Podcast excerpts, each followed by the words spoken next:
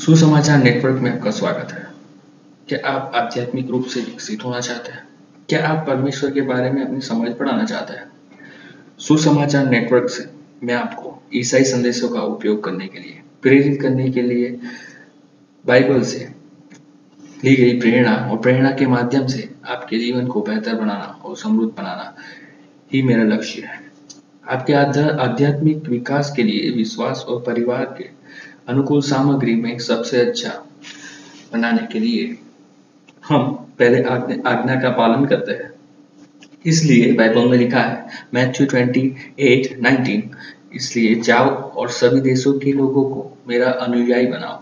तुम्हें यह काम परमपिता के नाम में, पुत्र के नाम में और पवित्र आत्मा के नाम में, उन्हें बाप्तिस्मा देकर पूरा करना है। तो चैनल को ज़रूर सब्सक्राइब करें। आने वाले भी वीडियोस को ज़रूर देखें। एक सुसमाचारक बने। प्रेरित रहे। Thank you